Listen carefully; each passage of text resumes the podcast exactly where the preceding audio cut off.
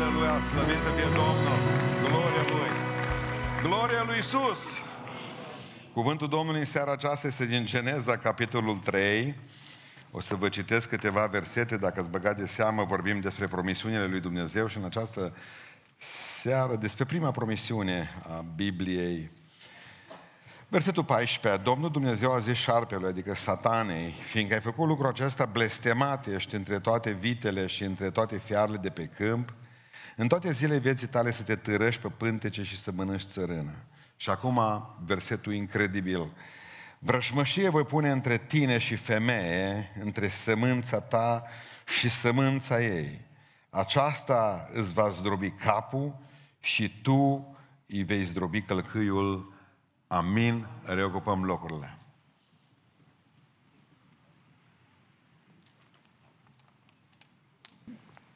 În această după masă, în această seară, o să vă vorbesc despre promisiunea răscumpărării, profit de faptul că oamenii ăștia se botează, pentru că eu cred deja că ei sunt acum răscumpărați de Dumnezeu.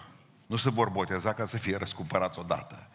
Lucrarea, haideți să vă povestesc ceva, dacă s-ar fi întâmplat să muriți aseară, oricare dintre voi, ați fi mers în cer, înțelegeți ideea? Pentru că Dumnezeu a văzut nașterea voastră din nou. Și Dumnezeu vă va fi dus acolo, în cer. Că ar fi vrut și ar fi văzut și dorința voastră de a face botezul. De aceea eu cred că ce a fost frumos s-a petrecut în voi deja și că voi prin botez spuneți tuturor de aici ce lucruri frumoase a făcut deja Dumnezeu cu voi. Nu că va face. Că dacă nu, n-ați făcut decât o băiță. Ei bine, îmi spunea un frate și vreau să-i mulțumesc pentru versetul acesta pe care mi l-a dăruit astăzi între slujbe. Și mi-a spus așa, când ai început să vorbești despre promisiunile lui Dumnezeu, pastore, ne-ai spus că îl vom cunoaște mai mult pe Dumnezeu. Și zice, știi care e versetul care mi-a venit în cap? Cel din Daniel, capitolul uh, 11, cu versetul 32. Dar aceia din popor care vor cunoaște pe Dumnezeu vor rămâne tari și vor face mari isprăvi. Amin. Deci dacă noi îl vom cunoaște pe Dumnezeu, vom rămâne tari. Credeți-mă, credeți-mă că avem nevoie să fim tari. Din păcate, numărul sfint, numărul oamenilor buni din Parlamentul României scade în fiecare zi ce trece. Țineți minte despre educația sexuală, s-au luptat câțiva senatori și deputați creștini să o întoarcă înapoi și să pună un amendament. Educația sexuală în școli se face cu acceptul părinților. Dar, din păcate, Parlamentul român este controlat mai mult de satana și de forțele lui. Și au hotărât săptămâna trecută, cu o majoritate destul de mare, să ducă înapoi pro- proiectul acesta al educației sexuale, să-l ducă înapoi în comisie și apoi să-l bage în Parlament în forma în care a fost scris prima dată. Asta înseamnă că începând de la grădiniță, copiii noștri vor avea tablouri explicite cu relații sexuale dintre bărbat și bărbat, femeie și femeie.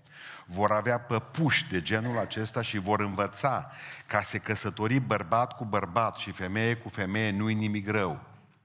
Asta se va vota în Parlamentul României. Noi nu mai avem majoritate, n-am avut niciodată majoritate acolo. Întotdeauna oamenii răi au fost mai mult decât oameni buni în Parlamentul României. Și vă chem alături de toate celelalte biserici, săptămâna viitoare, cine vrea să se unească cu noi în rugăciune și post.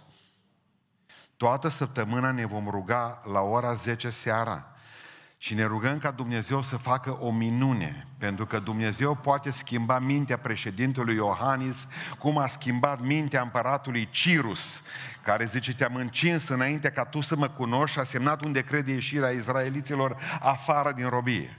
Dumnezeu poate să facă mari minuni. Vă invit în numele Lui Isus Hristos ca în fiecare rugăciune, săptămâna viitoare, să amintiți problema aceasta a educației sexuale. Postim și ne rugăm pentru asta, pentru că aceia din popor care vor cunoaște pe Dumnezeu vor rămâne tari și vor face mari sprăvi. Dumnezeu poate totul. arma noastră și de fapt singura noastră armă și cea mai puternică armă ne-a rămas postul și rugăciunea. Dacă poporul meu peste care este chemat numele meu, zice Domnul, se va smeri și întoarce de la căile lor, va căuta fața mea și se va abate de la prostile, că și noi pocăiții umblăm pe căi greșite de multe ori. Zice, eu îi voi tămădui țara. Doamne, tămăduiește România, amin. Și voi ierta păcatul, amin. Ne ducem la această răscumpărare. Răscumpărare și ce înseamnă? Cunosc că am și frați care și verighetele și le-au pus la amanet pe vremuri. Ori avut datorii, nu, în sfârșit, asta a fost. Și o mers să-și răscumpere propriul lucru de acolo. Și răscumpărarea înseamnă că cineva vine, cineva vine și plătește ceva și te răscumpără pe tine, aici în cazul de față, de undeva. Înseamnă că tu erai rob al cuiva și el vine și plătește cash și te ridică pe tine. No, atunci vorbim despre răscumpărare. Răscumpărarea începe cu mântuirea, așa că este nevoie de un mântuitor. Eu când îmi spune cineva și spune că eu sunt mântuit, eu zic, tu în primul rând trebuie să te gândești la mântuitorul tău. Pentru că tu ești produsul unui mântuitor care te-a iubit, a unui răscumpărător. Cuvântul lui Dumnezeu spune că aceasta este prima promisiune. Vrășmășie voi pune între tine și femeie, zice Iisus uh, Dumnezeu către șarpe, între sămânța ta și sămânța ei. Aceasta va zdrobi capul. Știți ce citesc eu din versetul acesta? Că satana are capul zdrobit. Mai dă din coadă doar. Eu când am fost copil, am omorât mulți șerpi. Și când îi zdrobeam capul, știam că coada, așa știam noi, coada lui încă mai dădea din ea până la apusul, nu la apusul soarelui. Depinde că atunci punea și soarele mai târziu cam. Dar oricum era terminat șarpele ăla. Dragilor, vreau să înțelegeți un lucru foarte important. Că promisiunea aceasta, că va veni un răscumpărător, n-a fost dată unor sfinți ci unor păcătoși, pentru că deja Adam și Eva nu mai erau sfinții din Eden, erau păcătoși care mușcaseră din măr. Făgăduința aceasta nu e pentru sfântocii din România. Că ăștia n-au nevoie de răscumpărător. Hristos a spus-o, nu o spun eu. Făgăduința aceasta că eu vă voi trimite un mântuitor este pentru un păcătos ca mine și un păcătos ca tine, dacă crezi în asta. Mă, starea mea era, dar slavă Domnului, am un mântuitor. Da, păcatul meu e mare, dar am un mântuitor. Cred în El și cred în puterea Lui că mă poate răscumpăra. Întotdeauna l-am spus oamenilor, da, păi Dumnezeu nu mă mai poate ierta pe mine. Înseamnă că Dumnezeu tău e mic. Dumnezeu nostru e mare. Eu știu că păcatele tale sunt mari, păcatele mele sunt mari, dar Dumnezeu nostru e mai mare decât păcatele noastre. Nu-L faceți neputincios pe Dumnezeu. Nu-L blasfemiați pe Dumnezeu, că nu poate, că nu știu ce ai făcut. Satana vine și spune treaba asta că păcatul tău e prea mare ca să fie iertat. Pentru că la satana îi place ca să-l facă mic pe Iisus Hristos. Ai, n-aveți voi Dumnezeu mare. Eu sunt șeful aici. Eu ți-am spus să păcătuiești. Eu te-am învățat cum să păcătuiești. Și ai păcătuit grosolan. Uite-te acum în ce hal ești. Nu te mai poate ierta Dumnezeu, că Dumnezeu e mic. Și cine spune asta? Satana. Tu să nu crezi. Tu să spui numai atâta, drage înapoi a mea. Va de retro, satana. Dumnezeu meu e mare și mă poate ierta, slăvit să fie numele. Ascult eu cuvintele tale. Observați ce spune cuvântul lui Dumnezeu, pentru că întotdeauna, indiferent cât ești de păcătos, Dumnezeu are un răspuns pentru tine și răspunsul lui Dumnezeu înseamnă un mântuitor. Deși aici mi se pare o imposibilitate fiziologică. Zice, sămânța femeii va birui capul șarpelui. Bine, mă, Eva nu știa atâta biologie atunci problema asta, anatomie nu prea le avea. Știa ceva teologie, exact cum le-am spus la surori. Au întâlnirea surorilor, au fost vineri seara. Bă, să nu vă lase satana, să nu vă împingă să faceți teologie. Pe aici. Că zic, ultimele trei ședințe cu surorile s-au sfârșit de gât. Că s-au apucat să fie popoaie, știi? Mă, le-am spus, nu-i voie, mă. Deci femeia scrie în Biblie, scrie în Biblie ce trebuie să facă femeia mai bătrână la întrunirile astea de femei. Știți? Să-și învețe femeile ce să facă? Să-și iubească bărbații, mă. Și mai ales că ai un butuc de bărbat acasă.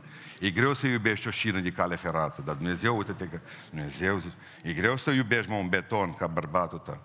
Să-și iubească bărbații și să-și crească poruncii bine, mă. Și să nu fie așa de acremă, că doar nu-ți murături, femei, mai. Biblia deja ne dă schiță de predică. Nu vă apucați acum de providență și de prostie, de teologie. Lăsați-o pe seama mea, că numai eu știu cât o simplific să înțeleagă tot poporul. Amin. Bine, asta a fost o paranteză. Lăsați-o așa. Că m-am gândit la Eva și m-am enervat în subit. Că dacă nu era ea atâta de teologă, n-aveam eu diabet astăzi. E simplu cu Eva. Stătea liniștiță cumva, băteam lei, luam de codă, tot așa îl băteam. Bun. De ce e imposibilitate fiziologică? Dumneavoastră știți că toate celulele corpului nostru au 46 de cromozomi. Și pe mine, exact la lecția asta am fugit. Vă spun, vă mărturisesc și vă pot să vă spun că eu n-am auzit lecția cu cromozonii, că am fost la film în ziua aceea. Matine, ora 11 dimineață. Ăștia la să chinuiau tot să înveață despre cromozoni. Mie nu mi-a plăcut. Mie, eu ce nu văd, nu-mi place. Așa am zis.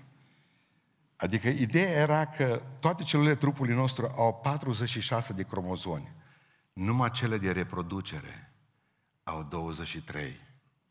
Ca să poată să ajungă la numărul în care să apară un om, un Gheorghe sau o Mărie, trebuie să fie o celulă de 23 femeiască și o celulă de 23 cromozomi bărbătească. Și cele două vor forma un cromozon numit văselicuțul, deci asta va fi de 46 de cromozomi. Asta am înțeles eu din toată șmecheria asta. Dar ce se întâmplă aici? Uitați-vă în ochii mei. Nu putea, nu putea Maria singură cu 23 de cromozomi să nască. A zis sămânța femeii, n-a zis sămânța bărbatului și a femeii. Mă, așa ceva nu se poate. Dar se poate. Când Duhul lui Dumnezeu, când Duhul lui Dumnezeu e acolo, mi-aduc aminte când a avut profeție uh, soția vicepreședintelui din Ghana, când a venit un om la ea din mulțime și a pus mâna pe ea după 18 ani de, de operații Femeia nu mai avea uter în ea, nimic, o bucățică, ceva acolo. Și a spus, așa vorbește Domnul. La anul, pe vremea asta, vei avea un copil.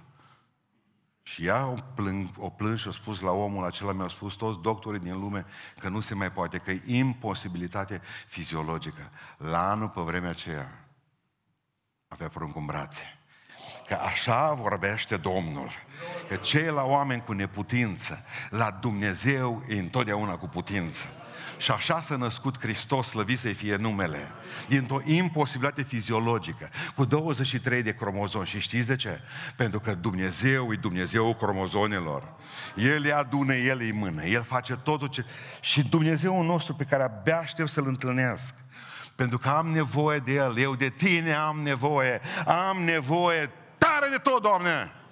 sprijinul meu. Și vreau să spun, și fiecare dintre noi trebuie să înțelegem, răscumpărarea înseamnă mântuire. Deci avem nevoie de mântuitor. Dar știți când o să vină la voi?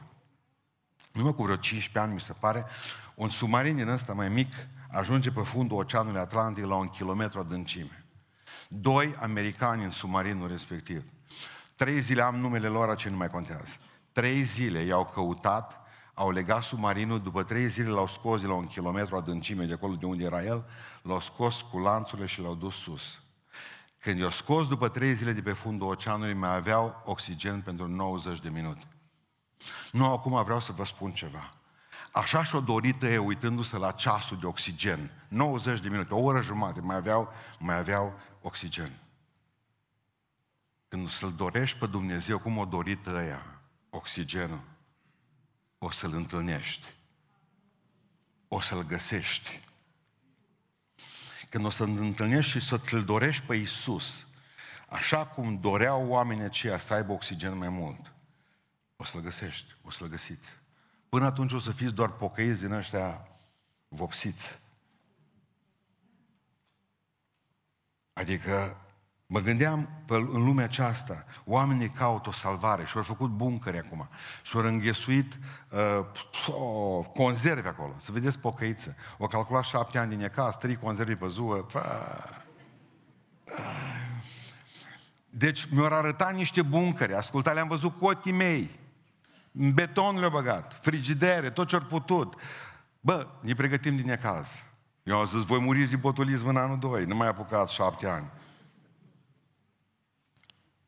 Știți? oamenii caută un loc de adăpost. În Dumnezeu e locul nostru de adăpost, slăvit să fie numele.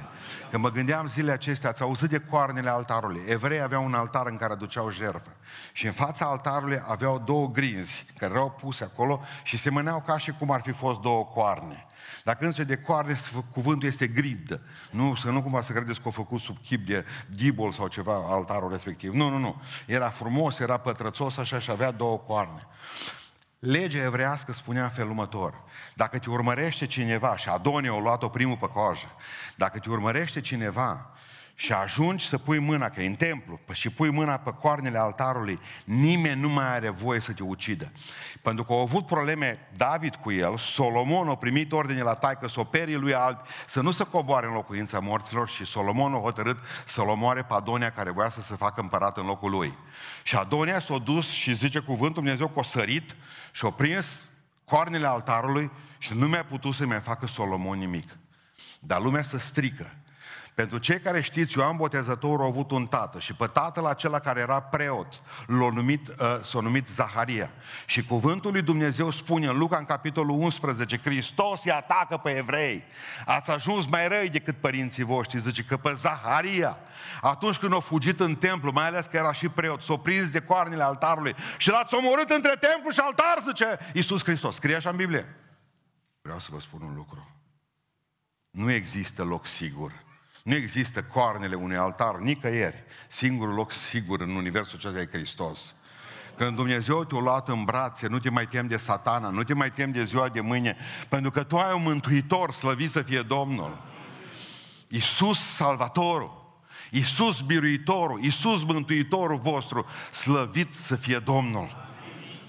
Întotdeauna asta e promisiunea mare în Dumnezeu. Promisiunea că atunci când vrei să fii răscumpărat, răscumpărarea are de face cu mântuirea și înseamnă că ai nevoie de un mântuitor. În al doilea rând, mergem mai departe. Răscumpărarea trebuia plătită, așa că e nevoie de un preț. Știți ce spune Psalmul 49 cu 7? Așa oamenii de ticăloși, zicea psalmistul, că nu pot să se răscumpere unul pe altul. Și spune mai departe, nici să dea lui Dumnezeu prețul răscumpărării. Răscumpărarea lor, zicea, sufletului lor, e atât de scumpă, atât de scumpă, că nu se va face niciodată. Pentru cel, cei care, celor care vă place Sfânta Scriptură, vreau să vă citesc un verset incredibil de frumos, uh, două versete de fapt din uh, cartea, uh, din cartea prorocului Mica, de prorocii mici. Vreau să vă citesc cuvântul acesta foarte frumos.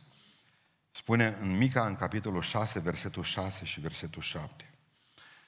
Bun, vreau, eu sunt păcătos și vreau să vin înaintea lui Dumnezeu cum gândește un popor întreg de români, că vreau să-mi aranjez o relație cu El și vreau să-mi răscumpăr sufletul. Și fiți atent ce zice.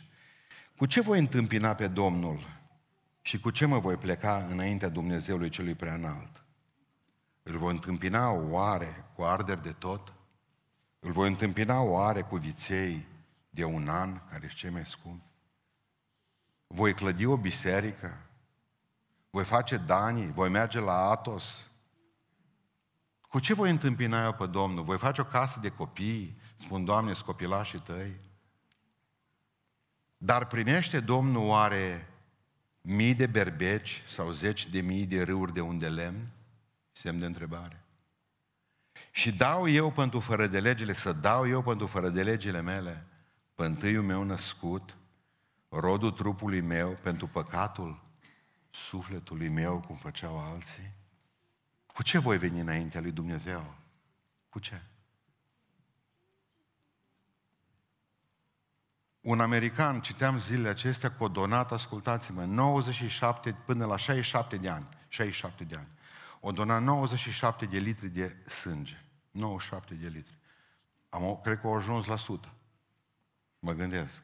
Știi ce o zis americanul ăla? Că l-a întrebat, zice, și cum vezi tot ce ai donat? 100 de litri de sânge, mă. Plus minus 3 litri, asta zero. Fii atent ce zice, mă. Zice, mă voi duce și când voi ajunge la veșni, în veșnicie, mă va întreba Sfântul Apostol Petru, no, ce cu tine, ce? De ce să-ți dau drumul să mergi în rai?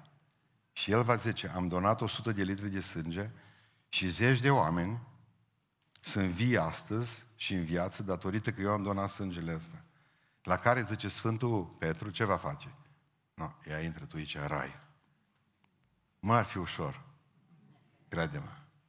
Știți ce înseamnă asta? Un fel de ocol. Ocolești sângele lui Isus cu sângele tău. Știți ce spunea Sfântul Apostol Pavel?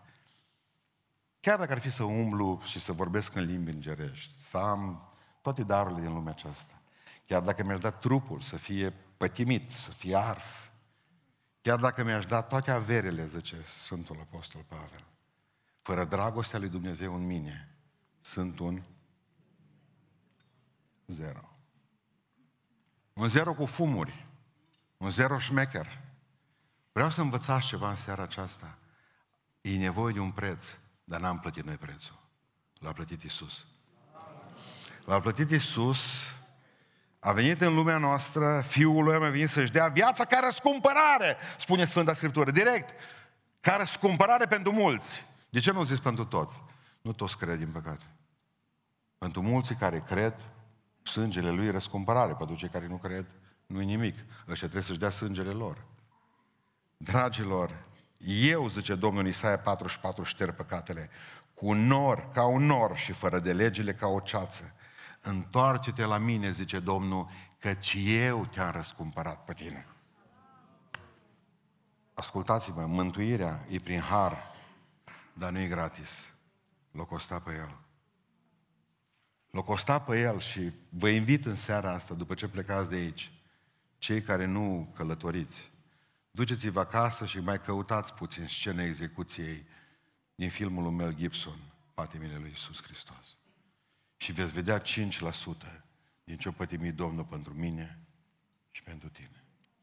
Așa să faceți. Să vă gândiți că cel fără păcat, frumusețea cerului, știți cum i-a dat Dumnezeu? Făceau păstorii, o, când l-au văzut în Iesle. O, ce frumos e copilul. Maria și cu Iosif, a, îngerii, mare bucurie, zice, pentru tot norodul. Și cum l-am trimis 33 de ani și jumătate înapoi la Dumnezeu. Pentru că este o lege. Pe tot ce pune mâna omul, pe tot ce pune mâna omul, să strică. Dumnezeu ne l-a dat frumos și noi l-am trimis la El, bătut, bajocorit, scuipat. Și îți mulțumesc, Tată Ceresc, că ai murit pentru mine. Și mulțumesc că mi-ai plătit cu preț de sânge. Nu m-ai răscumpărat cu aur, ca lui aurul. Nu m-a răscumpărat de la satana, că eram acolo, robul lui. Făcea dracu cu mine, mă ducea la lesă. Mă căra după el. Așa face satana cu noi. Numai Hristos zice, luați jugul meu, el are jug. Are jug. Cum e cu jugul ăsta? Întrebam eu când erau ăștia, echipa asta care cântă, când erau la școala duminicală. Cum e cu jugul ăsta lui Isus Hristos? Un jug mare, zice, nu spun cine. Un jug greu. Și zice, o soră de-a noastră, păcat că nimeni cu noi. Era micuță. Zice, jugul înseamnă că Dumnezeu, zice, își pune mâinile după capul nostru așa. Mă, ce frumoasă definiția jugului. Am și eu un jug. Mâinile lui Iisus Hristos deasupra noastră. Adică vreau să înțelegeți în seara aceasta că Dumnezeu a plătit un preț mare pentru noi. Nu vă bateți joc de sângele Domnului nostru Iisus Hristos.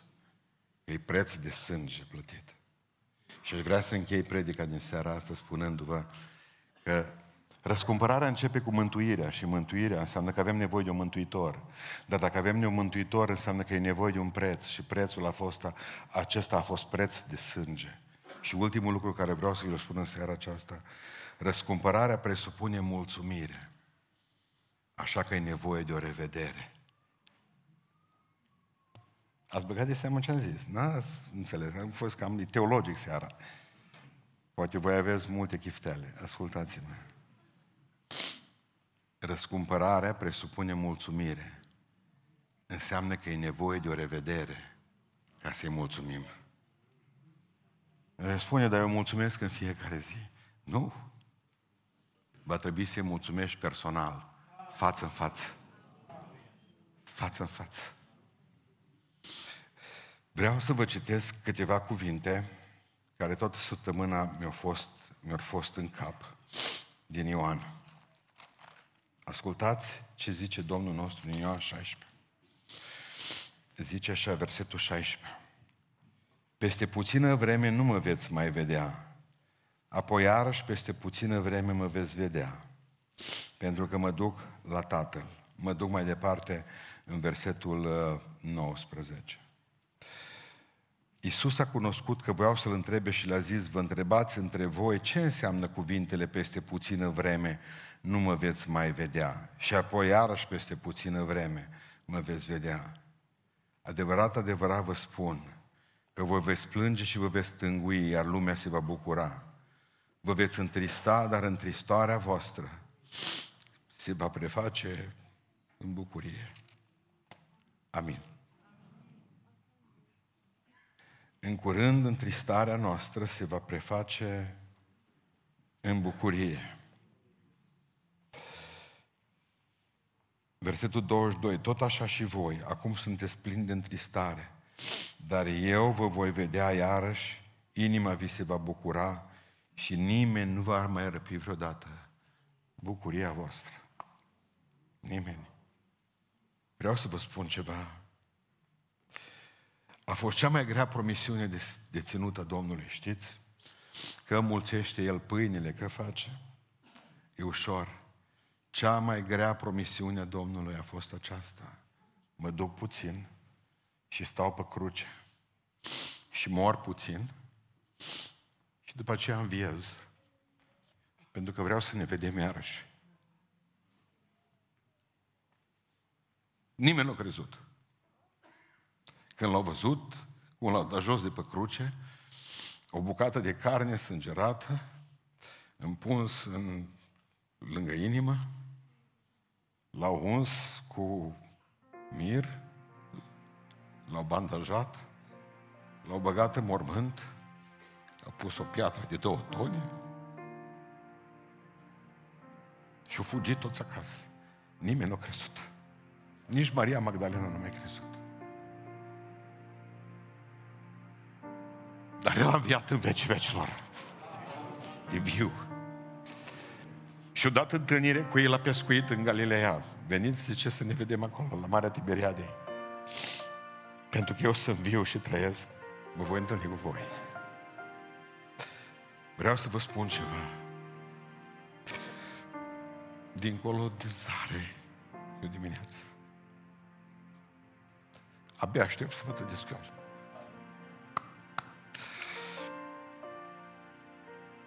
Da, am o problemă, știți care? Am citit o carte că după trei ani de zile niște marinari veneau acasă. Trei ani nu și-au văzut familie. Le băteau la toți inimile să-și vadă soțiile pe, în port așteptându-i.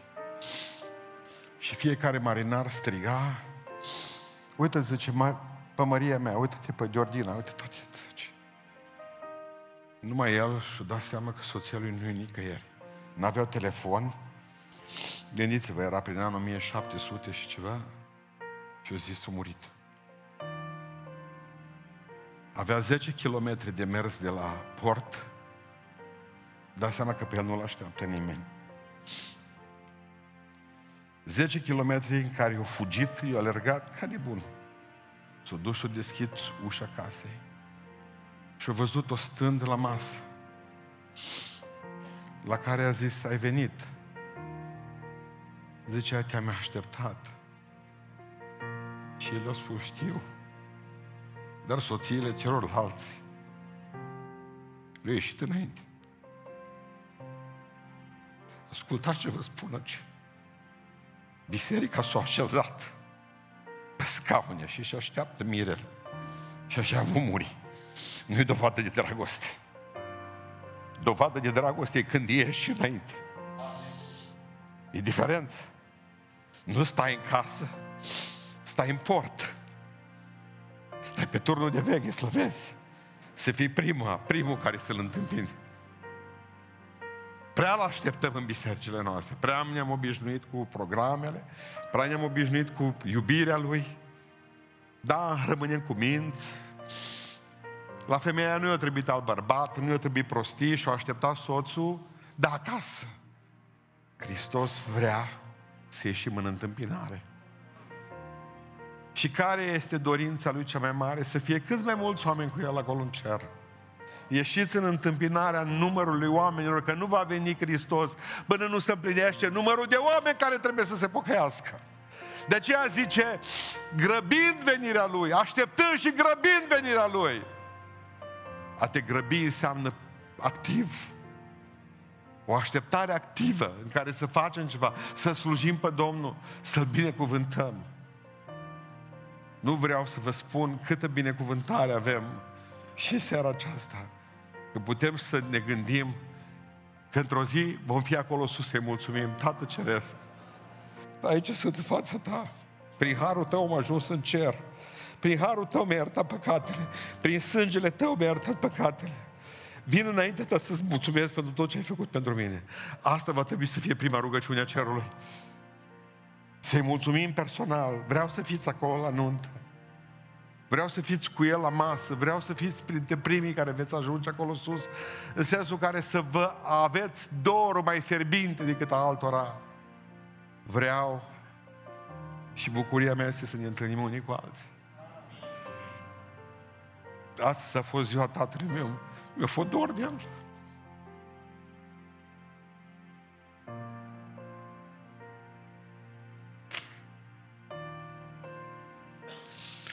Aștept să fim acolo. Abia aștept să ne întâlnim cu frații bătrâni din biserică. Spuneam studenților că am avut niște bătrâni minunați biserica asta. Nu mai a rămas decât o mână. După care trimite microuzele. O mână mai a rămas, atât. Din cei 35 de bătrâni de biserici mai avem atât. Când am venit în 92 în biserică, n-aveau decât o orcă din aceea care cânta cuvânt. Trebuia să faci aer cu piciorul. Nu erau siguri dacă nu-i păcat și orga aceea. Atât de mult de iubit încât eu cu paratobele astea în urmă cu câțiva ani o zis pastore, zice, nu rupeți cu tobele alte. Primi bani, plic după plic. Ne-au adus bani, au zis, vreți să vă cumpărăm noi tobele astea. Și apoi au plecat în veșnicie. Unde nu se mai bată la cap nicio tobă. O să ne întâlnim într-o zi cu El. Să vă fie întâlnirea frumoasă să nu plecați rușinați de la fața Lui. Și să-i mulțumiți, Iisuse. Mulțumesc că m-ai răscumpărat. E o promisiune a răscumpărării și slavă Lui. S-a ținut de ea